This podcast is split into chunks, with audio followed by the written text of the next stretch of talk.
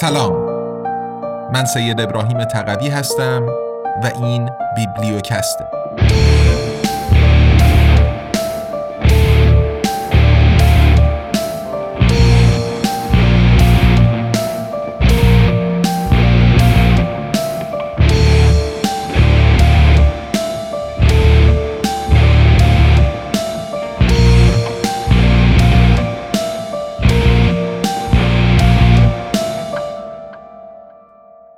امپراتوری USA قدرت جهانی بیوجدان. نوشته دانیل گنزر برگردان و صدای سید ابراهیم تقوی.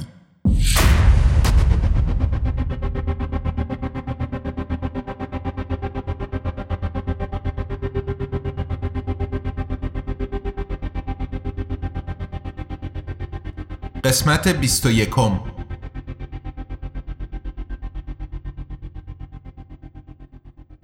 فصل دهم جنگ ویتنام ایالات متحده نوزادان و بودایی ها را با ناپالم بمباران می کند.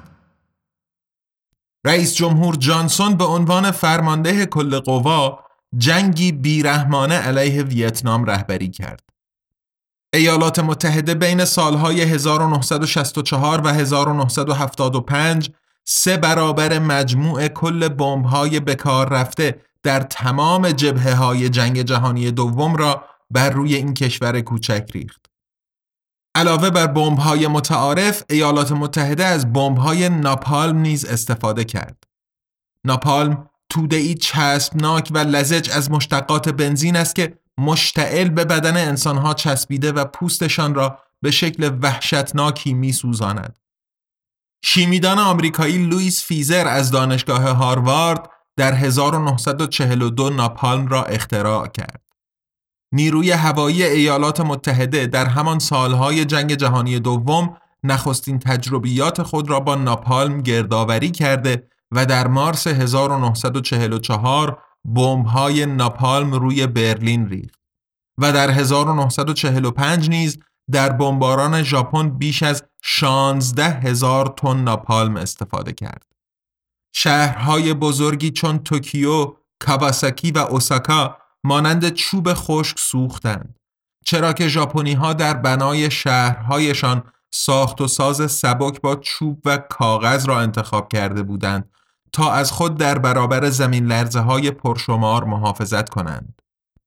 در ویتنام نیز خانه های روستاییان نمانند سوئیس از بتون و آجر بلکه از مواد قابل اشتعال نظیر شاخه های نخل ساخته شده بودند که سریع نیز میسوختند.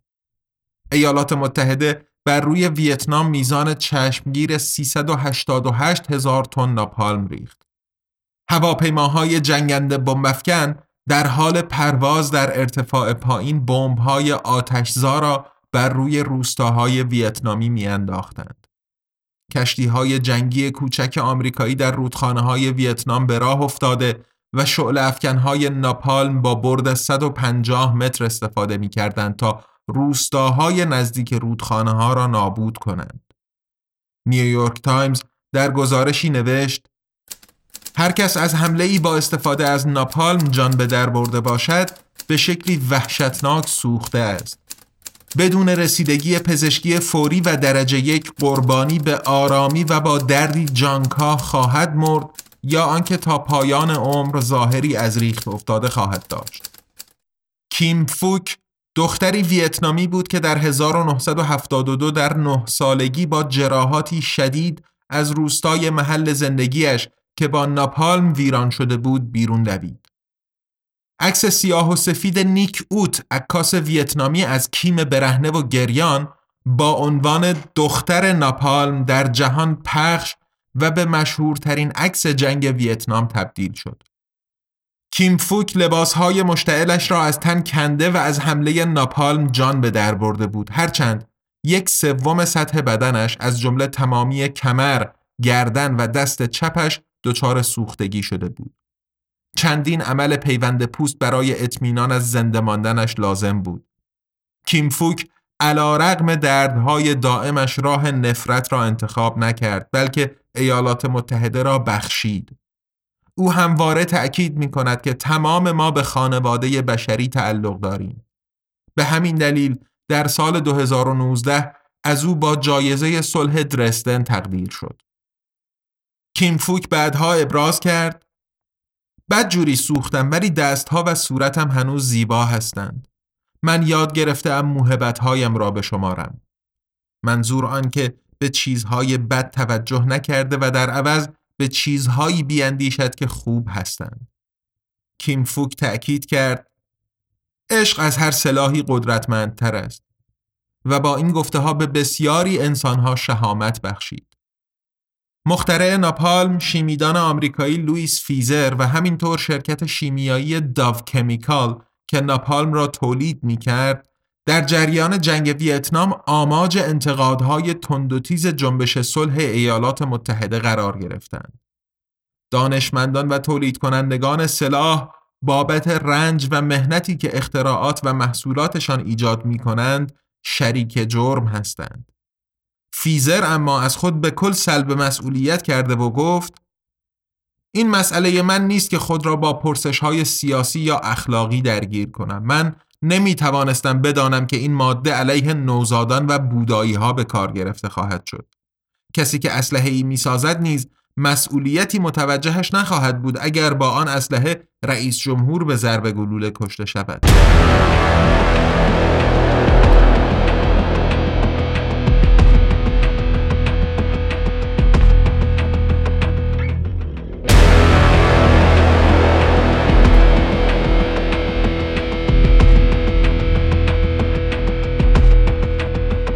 جنبش صلح و کشتار دانشگاه ایالتی کنت در 1970 پس از بمباران سنگین در 8 مارس 1965 نخستین نیروهای رزمی ایالات متحده در ساحل دانانگ در ویتنام جنوبی پیاده شدند. برای نخستین بار پس از جنگ کره نیروهای رزمی آمریکایی رسما و آشکارا برابر افکار عمومی بار دیگر پای بر خاک آسیا نهادند. تا پایان سال 1967 رئیس جمهور جانسون به عنوان فرمانده کل قوا عده نیروی مستقر در ویتنام را به 500 هزار سرباز ایالات متحده افزایش داد.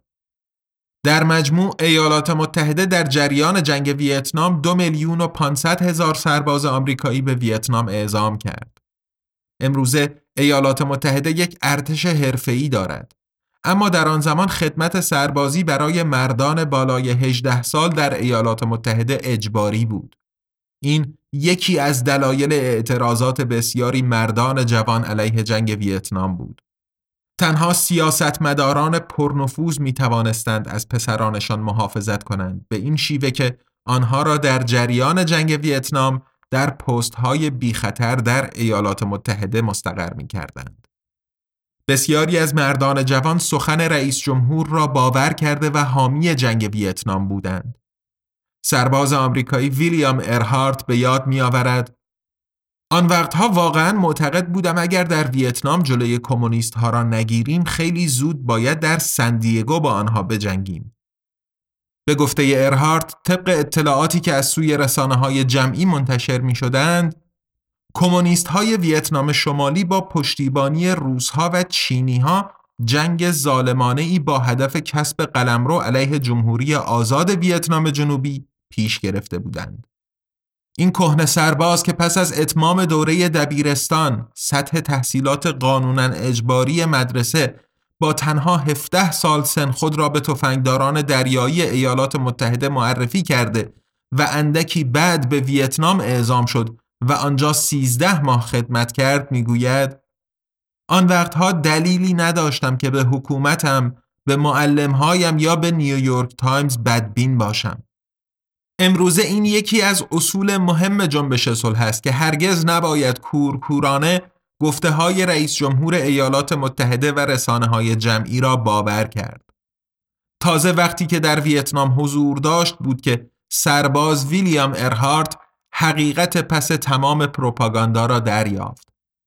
ارهارت که پس از جنگ فعال صلح شد و دانشجویان را در آمریکا برحذر می داشت از کشیده شدن پایشان به جنگ می گوید برای مردم ایالات متحده اینطور تعریف می شد که ما در ویتنام هستیم تا تهاجمی خارجی را دفع کنیم ولی من فهمیدم که ما مهاجم بودیم ما خارجی بودیم و انسانهایی که ظاهرا قرار بود ازشان محافظت کنیم از ما متنفر بودند چون ما جنگلهایشان را با مواد شیمیایی برگزدا مسموم کرده و مزارعشان را با ناپالم به آتش میکشیدیم. ارهارت با پشیمانی اظهار می کند من بارها در تخریب خانه ها و کل روستاها شرکت داشتم من آنجا بودم وقتی که غیر نظامیان ویتنامی به طرزی وحشیانه مورد بازجویی قرار می گرفتند و مردان، زنان و کودکان غیر مسلح به قتل می رسیدند و تمام احشام و محصول کشاورزیشان هم نابود می شد. وقتی پس از جنگ تمام ویتنام به دست کمونیست ها افتاد معلوم شد که نظریه معروف دومینو که بر اساسش کمونیسم در پی یک پیروزی در ویتنام در جهان گسترش میافت با واقعیت مطابقت نداشت. آنگونه که ارهارت متوجه شده بود خبر پیروزی کمونیست ها در ویتنام در اخبار شبانگاهی پخش شد و تأثیرش چندان بیشتر از یک آتش سوزی گسترده در کلیولند نبود. آنها که دروغهای جنگی را تشخیص می‌دادند علیه جنگ دست به اعتراض زدند.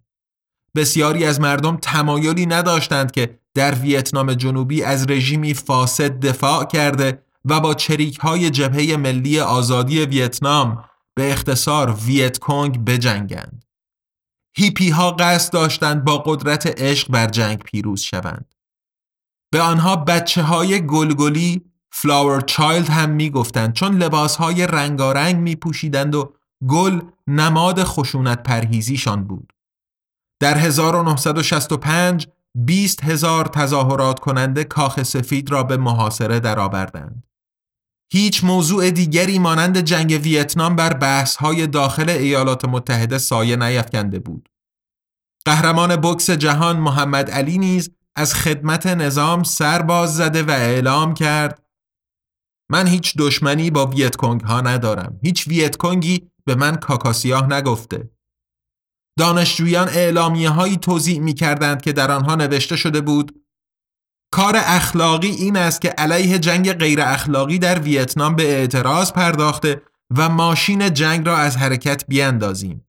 کار غیر اخلاقی این است که از فرامین حکومتی غیر اخلاقی اطاعت کنیم.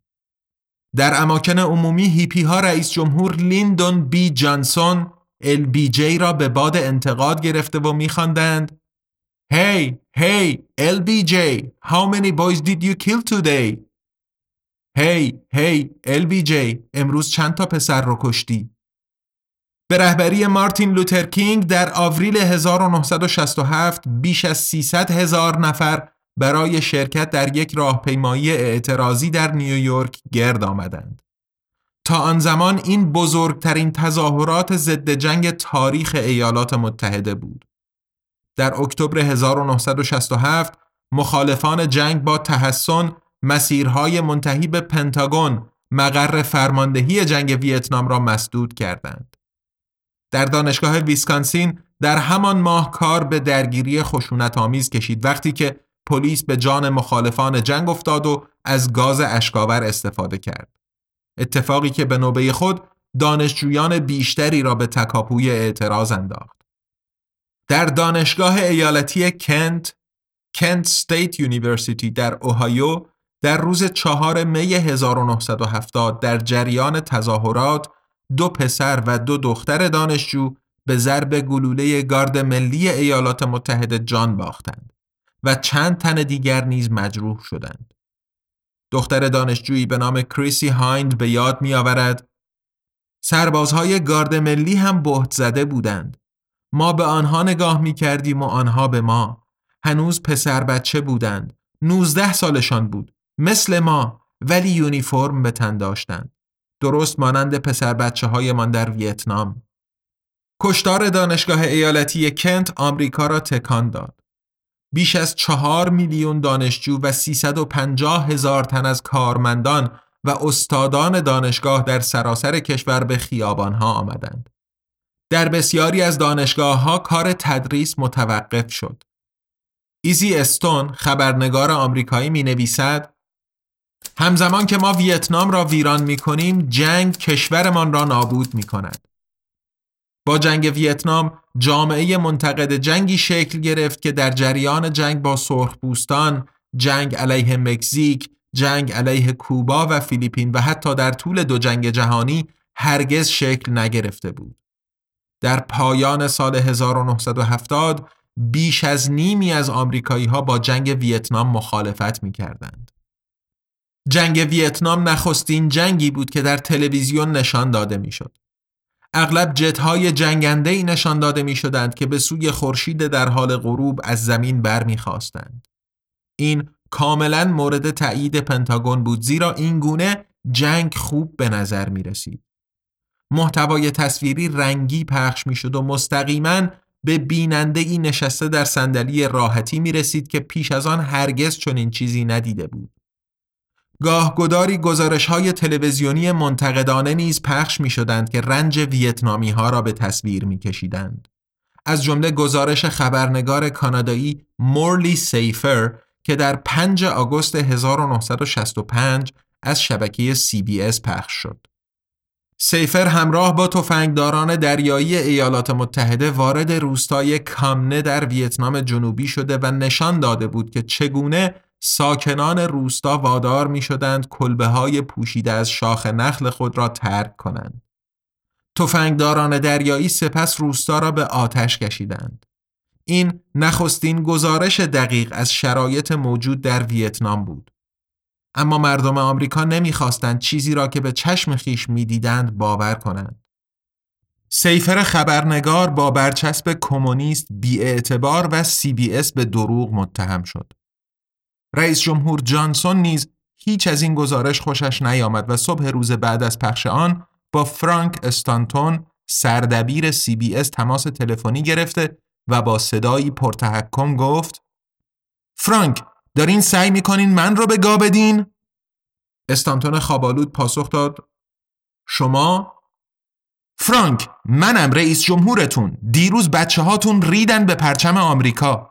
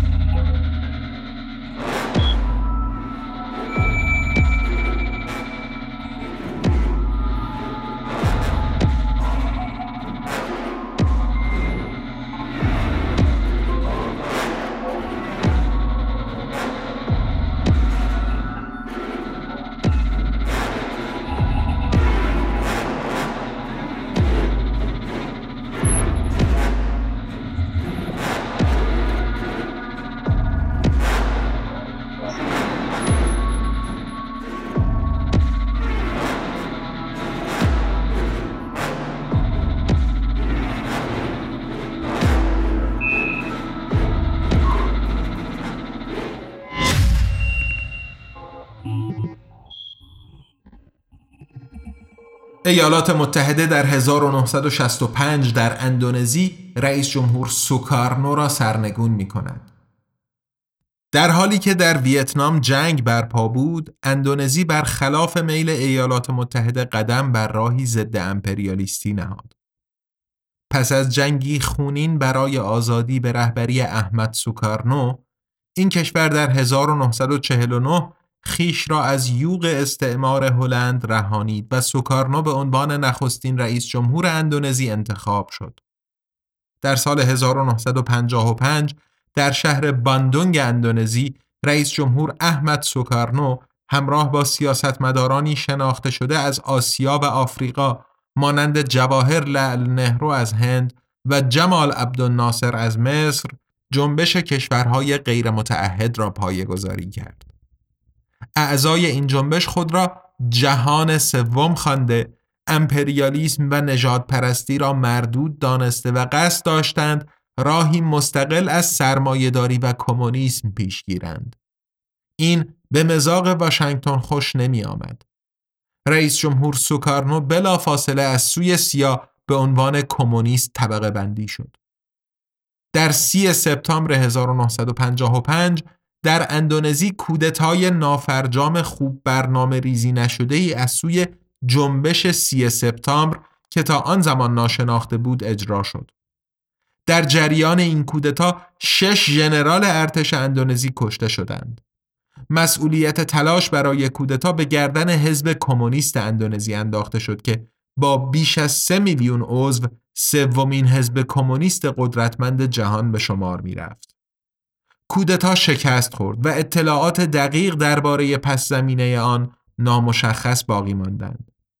مورخ کانادایی جفری رابینسون که در دانشگاه کالیفرنیا تدریس می کند توضیح می دهد که احتمالاً شورای امنیت ملی ایالات متحده با کمک سیا جنگی بین چپها و راستها را تحریک کرده بود چرا که تصور می کردند راستها در یک درگیری نهایی مسلحانه پیروز خواهند شد. به فرمان ژنرال محمد سوهارتو سپس ارتش دست به ضد کودتا زده و در شش ماه پس از آن در شکاری بیرحمانه به تعقیب کمونیست های واقعی و افراد مشکوک به کمونیسم اقلیت نامحبوب چینی و طرفداران رئیس جمهور سوکارنو پرداخت. بیش از 500 هزار تن در یکی از بزرگترین قتل های پس از جنگ جهانی دوم کشته شدند. رئیس جمهور سوکارنو به تدریج از قدرت خلعیت شد و در 11 مارس 1966 ژنرال محمد سوهارتو با حمایت ایالات متحده امور حکومت را به دست گرفت و یک سال بعد خود را رئیس جمهور جدید اعلام کرد. به عنوان مرد قدرتمند جدید اندونزی و خدمتگزار وفادار واشنگتن رئیس جمهور سوهارتو درهای کشورش را به روی سرمایه گذاران غربی گشوده و به عنوان دیکتاتور تا سال 1998 حکومت کرد. اندونزی برای حزم کشتارهای 1965 با مشکل روبروست. تا کنون هیچ یک از مجرمان در برابر دادگاهی وادار به پاسخگویی بابت جنایاتش نشده است. بخشی به این دلیل که در پس پرده ایالات متحده از قبضه قدرت به دست دیکتاتور محمد سوهارتو حمایت می کرد. واقعیتی که از مردم ایالات متحده به کل پنهان داشته شده است. سیا لیست هایی با بیش از پنج هزار کمونیست تهیه کرده و در میان نظامیان اندونزی توضیح کرد. مارشال گرین سفیر ایالات متحده در جاکارتا در زمان کودتا اعلام کرد ما اطلاعات بسیار دقیق تری درباره کمونیست ها داشتیم تا خود اندونزیایی ها. افرادی که نامشان در لیست بود از سوی ارتش اندونزی شکار و همراه با تمام اعضای خانوادهشان کشته می شدند. همینطور بسیاری افراد دیگر که نامشان در هیچ فهرستی نبود. پس از کشته شدن نامشان وارد لیست شده و علامت می‌خورد. هاوارد فدرشپیل کارشناس امور اندونزی در وزارت امور خارجه ایالات متحده توضیح داد هیچ کس بابت کشتار خشمگین نمی‌شد تا زمانی که کمونیست ها قربانی بودند. اطلاق برچسب کمونیست برای ترد هزاران اندونزیایی از خانواده بشری کافی بود. رابرت مارتنز کارمند سفارت ایالات متحده در جاکارتا نیز حتی در سال 1990 معتقد بود که ایالات متحده با حمایت از کودتا با لیست های مرگ کار درستی انجام داده بود. مارتنس اعلام کرد این کمکی بزرگ برای ارتش بود. آنها انسانهای بسیاری را کشتند و دستان من احتمالاً به خون بسیاری آلوده هستند. ولی این همهش بد نیست. لحظات سرنوشت سازی وجود دارند که در آنها آدم باید ضرباتی کاری وارد کند.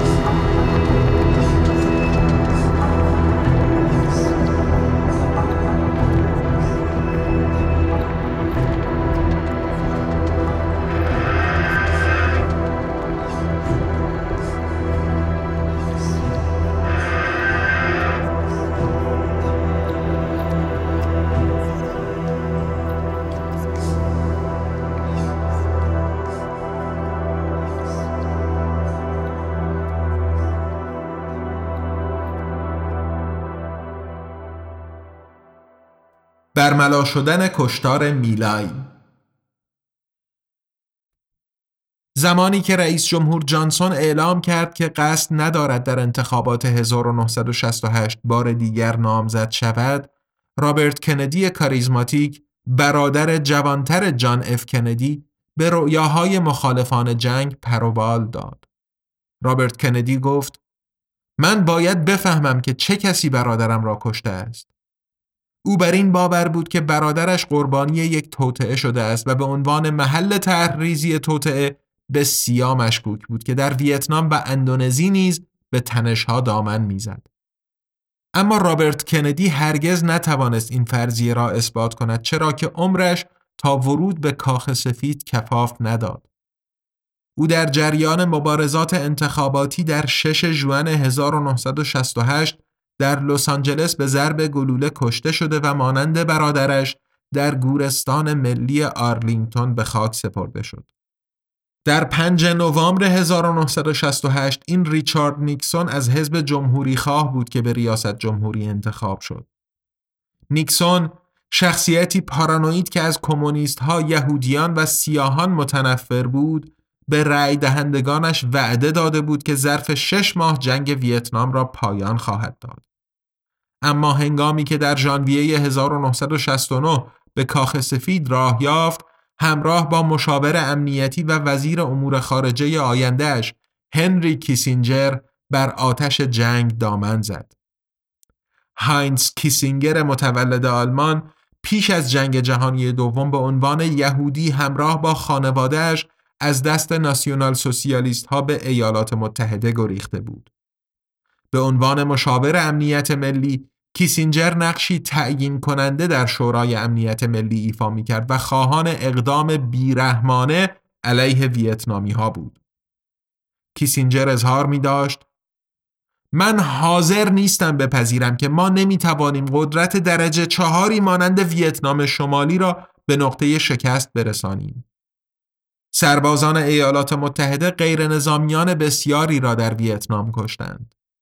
این کار ممنوع است و جنایت جنگی به شمار می آید. در نوامبر 1969 خبرنگار منتقد آمریکایی سیمور هرش گزارشی درباره کشتاری منتشر کرد که نیروهای ایالات متحده در روز 16 مارس 1968 در روستای میلای در ویتنام جنوبی به راه انداخته بودند. سربازان ایالات متحده به فرماندهی افسر آمریکایی ویلیام کالی به روستا یورش برده بودند. به شیرخارگان، زنان باردار و سالمند تجاوز، پوست سرشان کنده و پیکرشان تکه تکه شد. در پایان کشتار 504 غیر نظامی کشته بر خاک افتاده بودند.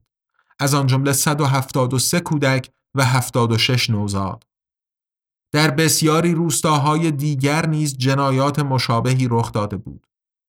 هنگامی که افسر آمریکایی ویلیام کالی بعدها در برابر دادگاه درباره این کشتار مورد بازخواست قرار گرفت نمی‌خواست یا شاید نمی‌توانست این حقیقت را بپذیرد که در میلای مرتکب جنایت جنگی شده و به اصل خانواده بشری خیانت کرده بود. کالی دست به گریبان با آسیبهای روحی به اعتراض گفت من در آن روز در میلای هیچ انسانی را نکشتم. من به عنوان یک شخص چنین نکردم. من این کار را برای ایالات متحده آمریکا انجام دادم. برای کشورم. و ما آنجا نبودیم برای آنکه انسانها را بکشیم. ما آنجا بودیم که یک ایدئولوژی را بکشیم که کمونیسم را نابود کنیم. علا رقم خشونت شدید به کار بسته شده ایالات متحده جنگ در ویتنام را باخت. ویتنامی ها پس از سالهای سال مبارزه استقلالشان را به دست آورده و کشور تقسیم شدهشان را بار دیگر متحد کردند. بیش از سه میلیون ویتنامی در جنگ ویتنام کشته شدند. دو میلیون از آنها غیر نظامی. ایالات متحده سوگوار 58 هزار سرباز کشته شده بود.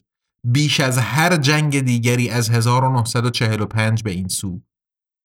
بسیاری از کهنه سربازان آمریکایی با آسیبهای روحی شدید دست به گریبان بودند زیرا پیش از اعزام شدن به ویتنام هیچ از دنیا ندیده بودند. ویلیام ارهارت کهنه سرباز آمریکایی توضیح می دهد 500 هزار نفر از ما تلاش کردند خودکشی کنند. پنجاه و پنج هزار نفر از آنها در اقدام به خودکشی غمانگیزشان موفق بودند و بر اثر اووردوز مواد یا تصادف عمدی اتومبیل جان خود را از دست دادند. اینگونه تقریبا همان تعدادی از سربازان آمریکایی در نتیجه خودکشی جان باختند که در میدان جنگ در ویتنام و در نتیجه تعداد کل آمریکایی های کشته شده بر اثر جنگ ویتنام بیش از صد هزار نفر شد. ولی واشنگتن حتی در خواب و رؤیا هم به فکر دست کشیدن از خشونت نبود. رئیس جمهور نیکسون آخرین نیروهای رزمنده آمریکایی را در مارس 1973 به ایالات متحده بازگرداند. ولی جنگ با این کار هنوز به پایان نرسیده بود. ایالات متحده به حملات هوایی به ویتنام شمالی ادامه داده و تلاش می کرد با پول و اسلحه ویتنام جنوبی را قادر سازد که خود علیه ویتنام شمالی و ویت کنگ بجنگد.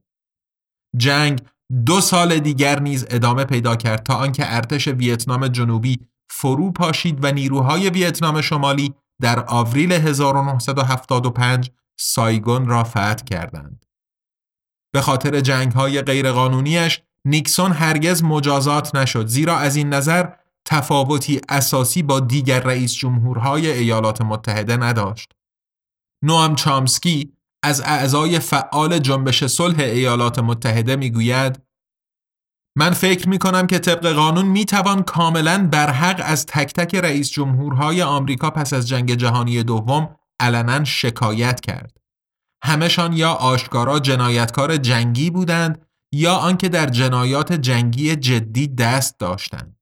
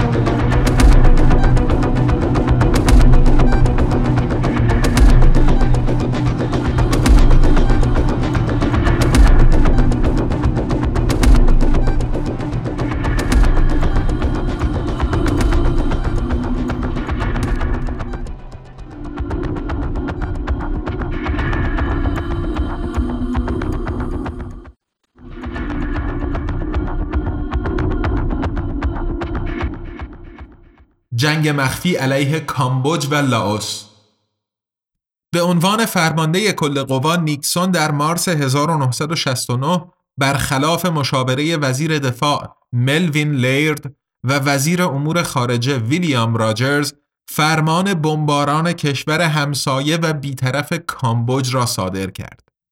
این نقض آشکار قانون منع خشونت سازمان ملل متحد بود. اما نیکسون اهمیتی نمی‌داد.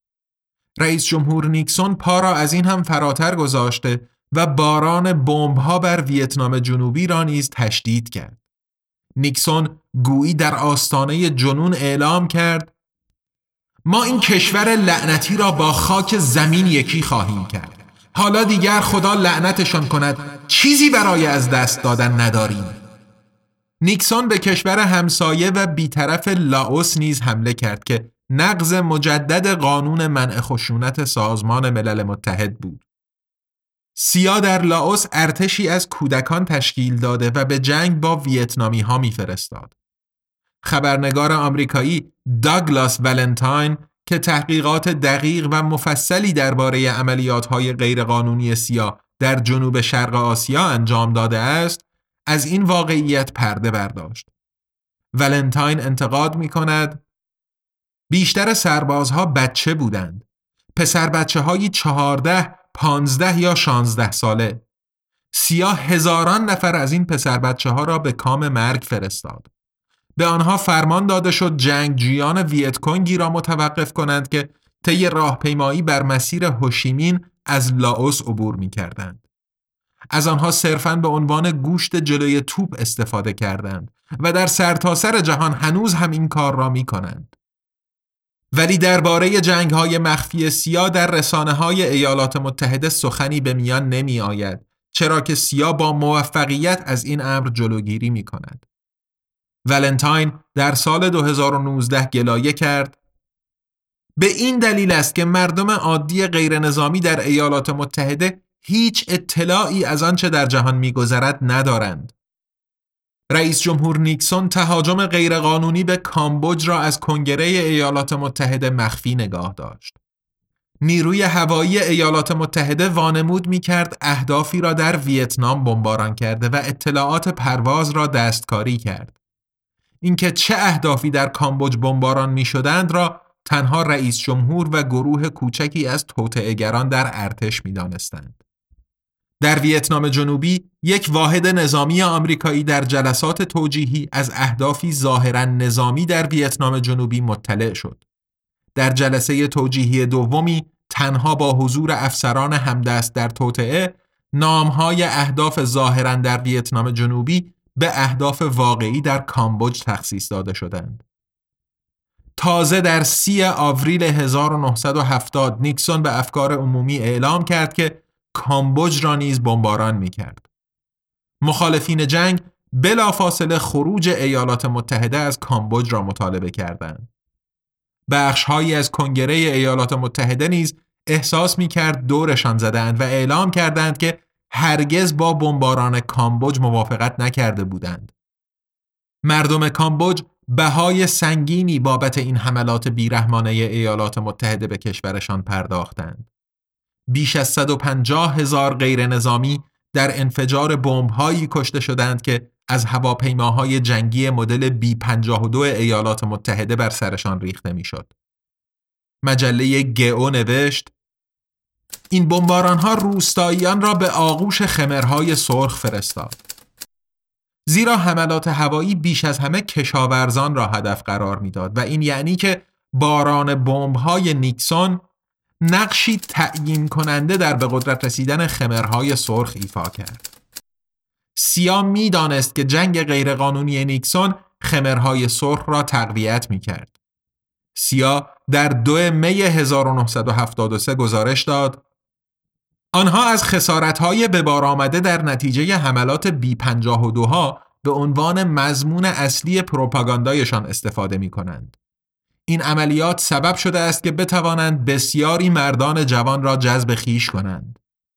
مردم محلی می گفتند که پروپاگاندا به خصوص در میان پناهندگان اهل مناطقی موفق بود که از سوی بمبافکنهای بی 52 بمباران شده بودند.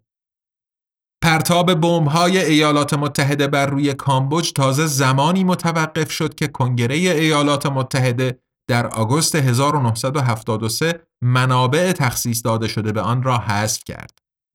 اما کابوس در کامبوج هنوز به پایان نرسیده بود. چرا که خمرهای سرخ دود نشدند و به هوا نرفتند بلکه در آوریل 1975 در پایتخت پنومپن حکومت را سرنگون کرده و یک دیکتاتوری کمونیستی برپا کردند. تحت حاکمیت دیکتاتوری پلپوت و حکومت وحشتش از 1975 تا 1979 به اصل خانواده بشری به شکلی وحشیانه خیانت شد. تقریبا دو میلیون انسان یک پنجم جمعیت کشور در بربریتی سازمان یافته به دست کمونیست های خمر سرخ جان باختند. خمرهای سرخ از ویتنامی ها متنفر بودند و بارها به خاک ویتنام یورش بردند. تقریبا سی هزار غیر نظامی در ویتنام جنوبی در جریان این حملات کشته شدند. ارتش ویتنام به این تجاوز به مرزهای خود واکنش نشان داده و در 25 دسامبر 1978 وارد خاک کامبوج شد و کشور را آزاد کرد. در عرض دو هفته حکومت خمرهای سرخ در هم شکست. پلپوت سقوط کرد و کابوس به پایان رسید. خمرهای سرخ شکست خورده به آن سوی مرز به تایلند گریخته و در جنگل مستقر شدند.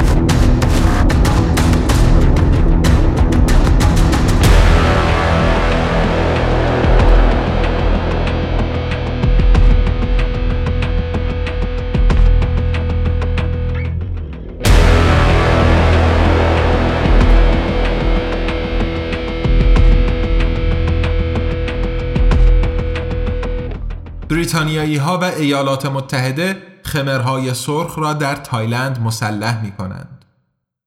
کمتر کسی در اروپا و ایالات متحده خبر دارد که واشنگتن پس از شکست خفت‌بار از ویتنام مخفیانه شروع به پشتیبانی از پل پوت و خمرهای سرخ بیرحمش در جنگلهای تایلند کرد. چرا کمونیست هایی را آموزش می‌دادند که پیشتر دست به یک نسل کشی زده بودند؟ زیرا سیا از ویتنام پیروز نفرت داشت و بر اساس اصل دشمن دشمن من دوست من است عمل می کرد. مورخ آمریکایی جک کلهاون این عملیات تاریکندیشانه را یک سیاست مبتنی بر نفرت می‌خواند. جان پیلگر خبرنگار شجاع استرالیایی نیز تأیید می کند که ایالات متحده مخفیانه از پلپوت در تبعید از ژانویه 1980 حمایت کرده است.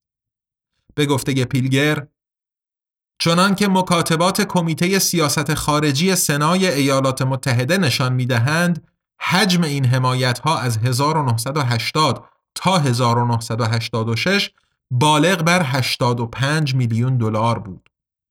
حمایت ایالات متحده از خمرهای سرخ شامل یونیفرم، پول و تصاویر ماهواره‌ای می‌شد.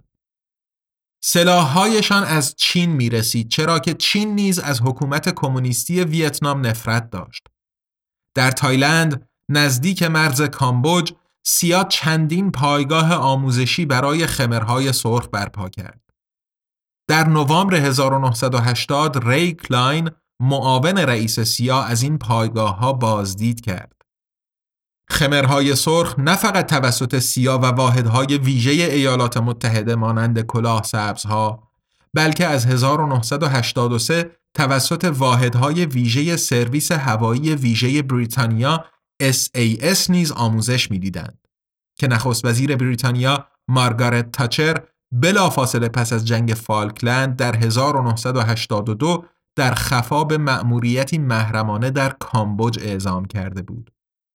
افکار عمومی در بریتانیای کبیر و ایالات متحده از این عملیات فوق سری خبر نداشتند. هنگامی که رسوایی ایران کنترا برملا شد، واحدهای ویژه ایالات متحده در 1986 عقب نشستند چرا که رئیس جمهور ایالات متحده رونالد ریگان نمی توانست خطر رسوایی دیگری را بپذیرد. پس از آن بریتانیایی ها عملیات را به تنهایی ادامه دادند. وقتی جان پیلگر از این موضوع پرده برداشت، شانزده هزار نفر نامه های اعتراض به نخست وزیر مارگارت تاچر نوشتند. او اما همه چیز را تکذیب کرده و در پاسخ به رهبر اپوزیسیون نیل کیناک از حزب کار اعلام کرد من تأیید می کنم که هیچ گونه مشارکتی به هیچ نوع از سوی دولت بریتانیا در امر آموزش، تجهیز یا همکاری با خمرهای سرخ یا متحدانشان صورت نگرفته است. ولی این دروغ بود. وقتی جان میجر جای مارگارت تاچر را در منصب نخست وزیری گرفت، دولت در 1991 ناچار اعتراف کرد که SAS واقعا خمرهای سرخ را آموزش داده بود. یکی از جنگجویان خمرهای سرخ به جان پیلگر گفته بود ما بریتانیایی ها را دوست داشتیم. آنها خیلی خوب ساختن تله های انفجاری را یادمان می‌دادند. آدم های از همه جا خبر مثل بچه ها در مزارع برنج قربانیان اصلی این سلاح ها بودند. جان پیلگر موفق شد با سربازان نخبه SAS که در تایلند خدمت کرده بودند گفتگو کند. یک سرباز بریتانیایی SAS نزد او تایید کرد ما به خمرهای سرخ در زمینه های تخصصی مختلف درس می‌دادیم. درباره مینهای زمینی خیلی به آنها یاد می‌دادیم. مینهای زمینی که استفاده می کردیم متعلق به ارتش بریتانیا بود ولی ما آنها را از طریق مصر با شمار سریال های دستکاری شده دریافت می کردیم. ما به آنها تکنیک های روانی را نیز آموزش داده بودیم. در ابتدا می‌خواستند همینطوری به روستاها ریخته و انسانها را تکه تکه کنند ولی ما به آنها یاد دادیم که با آرامش چطور می شود. ری مکگرات فعال صلح بریتانیایی که برای خونساسازی و پاکسازی مینها در سراسر جهان فعالیت می کند این را که SAS به خمرهای سرخ آموزش داده که چگونه با مواد منفجره دست به ابتکار زده و تله های انفجاری بسازند و چگونه چاشنی با تأخیر زمانی درست کنند به باد انتقاد می گیرد. چنان که ری مکگراد دریافته بود اینها همه یک استراتژی به شکلی جنایتکارانه غیر مسئولانه و تاریکندیشانه SAS بود. رسیدگی به جنایات خمرهای سرخ در کامبوج دشوار از آب درآمد. دیکتاتور خونریز پلپوت در 1998 مرد بدون آنکه به خاطر جنایاتش دستگیر یا مجازات شده باشد. پس از مرگ او دادگاه خمرهای سرخ در پنومپن تأسیس شد.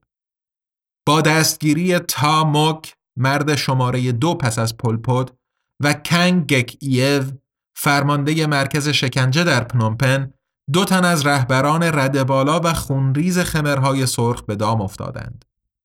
ولی بنسون سامی وکیل تا موک خواستار آن شد که از ایالات متحده و بریتانیا نیز به دلیل نقششان در خشونت افسار گسیخته در کامبوج شکایت شود. چنانکه وکیل سامی گفت همه خارجی هایی که مشارکت داشتند باید در برابر دادگاه حاضر شوند. نباید هیچ استثنایی وجود داشته باشد. مادلن آلبرایت، مارگارت تاچر، هنری کیسینجر، جیمی کارتر، رونالد ریگان و جورج بوش ما از این افراد دعوت می کنیم تا بتوانند به دنیا بگویند که چرا از خمرهای سرخ حمایت کردند.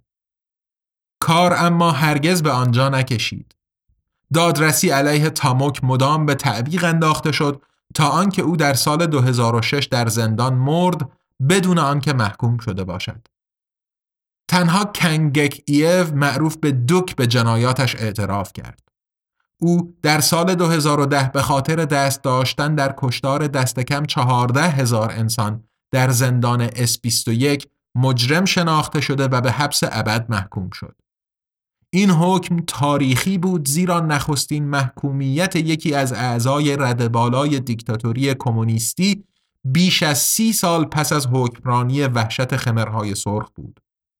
سیاستمداران مسئول اهل ایالات متحده و بریتانیای کبیر که کامبوج را با بمبارانهاشان ویران کرده و پس از آن در تایلند خمرهای سرخ را آموزش داده بودند هرگز در جایگاه متهمان حضور نیافتند. Thank you.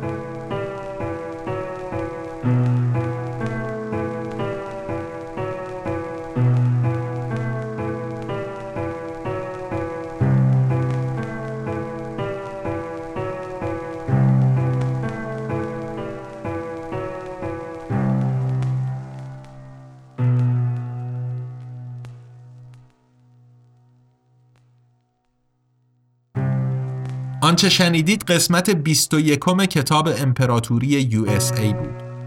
نوشته دکتر دانیل گانسر که با ترجمه و صدای من سید ابراهیم تقوی در فصل چهارم پادکست بیبلیوکست میشنوید. پی‌نویس ها و منابع استفاده شده در متن کتاب در هر قسمت رو می‌تونید تو لینکی که در توضیحات پادکست اومده مشاهده بفرمایید. بیبلیوکست زیر مجموعه ای از انتشارات آزادنامگانه. یه انتشارات مستقل تأسیس شده در برلین که کتابهای الکترونیک و صوتی به زبان فارسی رها از سانسور منتشر می‌کنه و از اونجا که بخش اعظم مخاطبش یعنی جامعه فارسی زبان در ایران دسترسی به پلتفرم های بین المللی برای خرید محصولاتش نداره این آثار رو همزمان در قالب پادکست بیبلیوکست به کارگردانی و مزین به موسیقی لرد ارس به رایگان در اختیار عموم قرار میده. کتاب های قبلی آزادنامگان یعنی کوالیتی لند، ابرقدرت ریاکار و بهار به صورت کتاب الکترونیک و صوتی تو پلتفرم های مختلف برای فروش عرضه شدن و دوستانی که تمایل و دسترسی به این پلتفرم ها داشته باشن می‌تونن خریداریشون کنن. کتاب های الکترونیک آزادنامگان روی Google Play Books و Apple Books منتشر میشن و کتاب صوتی روی پلتفرم های متعددی که لینک هاشون توی صفحه هر کتاب روی سایت آزادنامگان قرار داده میشن. همونطور که عرض کردم آزادنامگان یه انتشارات مستقله که با هدف تقویت آزادی بیان و مبارزه با سانسور راه اندازی شده و ادامه پیدا کردن کارش در گروه همراهی و حمایت شماست. شما می‌تونین با دنبال کردن آزادنامگان در شبکه های اجتماعی، منتقل کردن نظرات، انتقادات و پیشنهاداتتون و همینطور معرفی ما به دوستان و آشنایانتون به همون در مسیری که پیش گرفتیم کمک کنید. برای حمایت مالی از آزادنامگان هم می‌تونین غیر از خرید محصولاتش از لینک های حامی باش، PayPal یا SubscribeStar که در توضیحات پادکست قرار داده شدن استفاده بفرمایید. در فصل چهارم بیبلیوکست ما با هفته یک قسمت پنج شنبه هر هفته در خدمتتون خواهیم بود و خوشحال میشیم از دریافت بازخوردهای مثبت یا منفی از شما شنونده های عزیز. پس با ما همراه بمونید. تا قسمت بعدی بیبلیوکست ارادتمند تقویم